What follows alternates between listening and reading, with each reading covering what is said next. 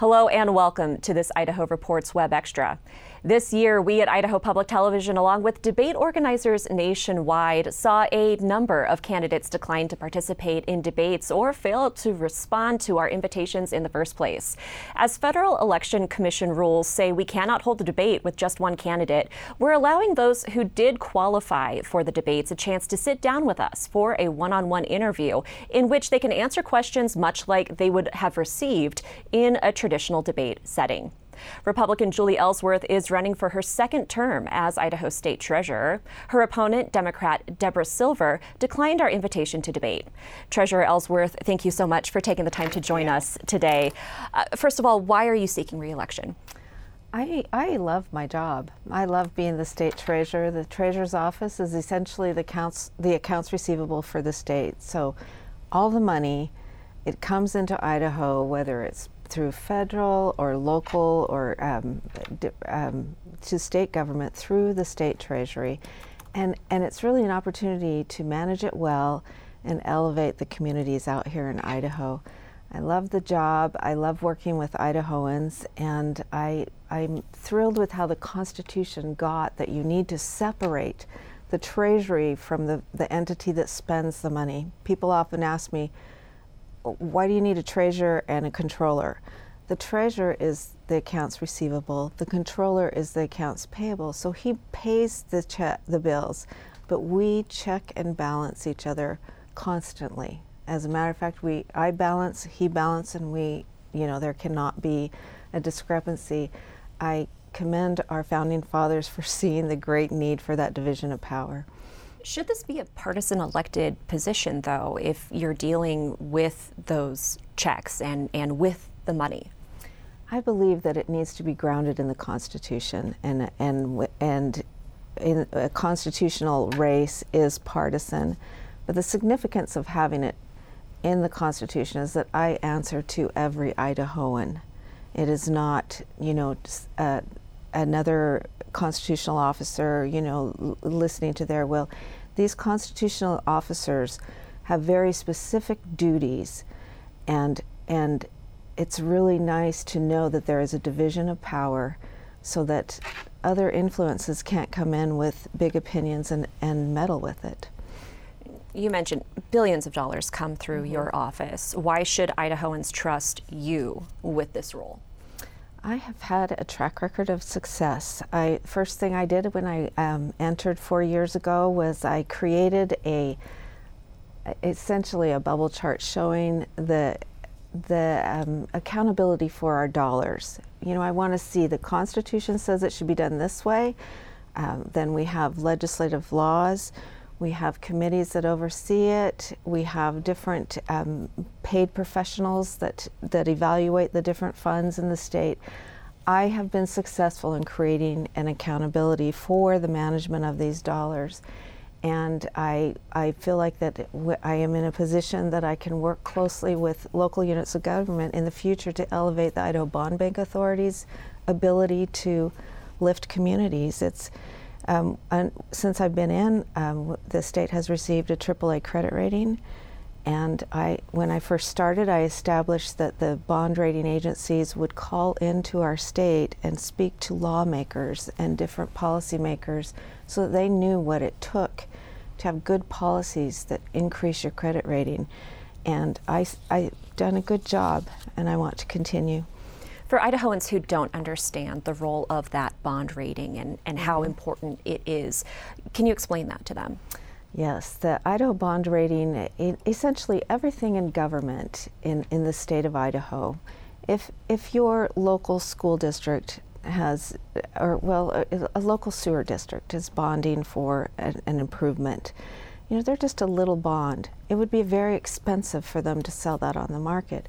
But by taking several local little bonds, entities that have bonding authority under Idaho law, you know, and combining those together, that's what the bond bank does. We can combine it, create a larger product, sell it on the market, and then you get this you get a better rate of return. Now they're going to rate that based on what the credit rating of the state is. And so it goes down from there. Anything anybody does even if we combine bonds or you have your little bond, it's going to be rated how many degrees away from the credit of the state. So that credit rating boils down to taxpayer dollars. And as an example, we refinance a, a lot of debt. You know, I'm about, I, a taxpayer is a taxpayer. Property taxpayers with local property tax debt, if we refinance it and bring down the cost of that debt, a community like Jerome could save, they saved, I believe, $1.3 million in, in interest savings. That goes right to the taxpayer. And it's because of a good credit rating in the state, which helps everything down, down from there. Switching gears a little bit, over the past year, you've spoken out against ESG or environmental, social, mm-hmm. and governance, um, and, and your concerns about that affecting the state. Uh, what role do you see the treasurer playing in uh, addressing this? And, and, this isn't specific to Idaho, but a nationwide conversation oh, nationwide. that's going on. Nationwide, okay, environmental social governance is, I believe, a very arbitrary, non democratic way for entities to come in and influence a rating policy of the state by throwing in different criteria that has not been accepted by Congress or anything, just random. criteria? And, and that is the, the, the question. You know, we can never get it written down, but, but this all started with me as a state treasurer about a year and a half ago when the treasurer from West Virginia, Riley Moore, called me and he said, Julie, they're shutting down my state. We can't get financing for our industries because we're we're affiliated with oil and gas and mining, and they've just the banks have just decided not to finance. Okay, how, who decided not to finance? You look at financials. You know, you look at the what where did this decision come from, and that was the question about a year and a half ago, and. And he says, Will you join me in pushing back to these banks? Um, we're customers. We want to bank with you and why are you boycotting us? You know, so I joined Riley Moore um, about a year and a half ago. There was 15 of us treasurers, state treasurers. There are now 27 state financial officers that have joined together and said, okay, these arbitrary terms that are canceling out industries, um, we find them undemocratic. We're looking for people to bank with. We have among us about $3 trillion that we manage and, and stop canceling us. And that began the, the effort that has been quite, um, it's, it's been quite a lot of um, activity, and I've been working with Senator Crapo and making sure that these arbitrary um, requirements, literally, it's very difficult to get anything in writing and how does an industry gauge what they are to do if you can't even know by which standard you're being canceled on? I, I, uh, a state treasurer is looking to bank with people. We're a customer. And so I'm, we're saying as state treasurers, we want to bank with you, bank with us, don't cancel our industries. Don't the lenders have a right, though, to mitigate their risk management in any way they might see fit? that that's always been part of the equation. It's called a material risk within any analysis of, of lending money. That has been baked into it. The problem we have is what, for example, Standard & Poor's is trying to do.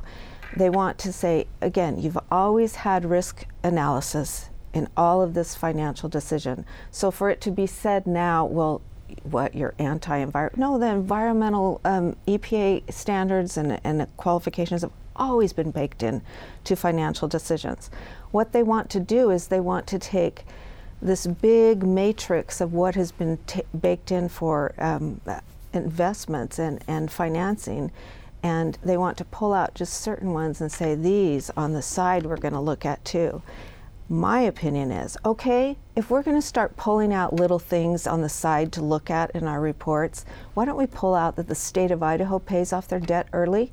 You know, let's have that be a side report card and, and put that up against everybody else. This particular effort, this particular effort with Standard & Poor's, you might remember um, our entire leadership team in Idaho signed on to a letter to push back on that effort where they're taking this. Again, we have always baked in material information with environmental issues or any of these issues that they're trying to put to the side when you discuss debt matters. It is wrong to make a separate report card. And so we're pushing back. No, one last topic. You had a high profile fight with the mm-hmm. legislature, mm-hmm. or as high profile as a treasurer gets, yes. a fight with the legislature regarding office space in the Capitol building after lawmakers filed suit to evict you from mm-hmm. where your office had been. Um, it went in front of the Idaho Supreme Court. Was that dispute, did that dispute put you in a bad place to work with lawmakers in the future? Um, I've not not really. I've had a very successful um, working terms with them. As a matter of fact, last session, Senate Bill 1405 was my bill, co-sponsored by um, a senator and a House member, and I think that any time in in government there are, are multiple issues and it just shows that you know you are never you know uni- unanimous on all things but i have I have really enjoyed working with legislators, and and I don't think that has. Was it worth the cost to the taxpayers for the lawsuit that both the legislature and your office spent? The taxpayer, the, the issue on this was that, you know, are we going to grow government? Are we going to create a full-time legislator? This is a legislature by creating, you know, this this space that is we currently have space used by legislators for three months out of the year. The office space that I had used for 120 years was full time. If you create space that really can be used full time, the concern was there'd be a full time legislature, and I was laughed out when I was pushing back on that. But then we have reason to be concerned about it. Was it worth it? The office, um, it cost money to defend it. However, it's cost over $10 million now that they're going to rip the space apart. There, there is going to be an increase in the growth of government. The, the legislative branch increased, I believe, 27% one year, 35% the next year to, for more staffing, more. It, I think it was, it's always worth it to try and stop the growth of government. You mentioned concerns about a full time legislature. Are you going to vote yes on SJR 102, the constitutional amendment that would allow the legislature to call itself back into session?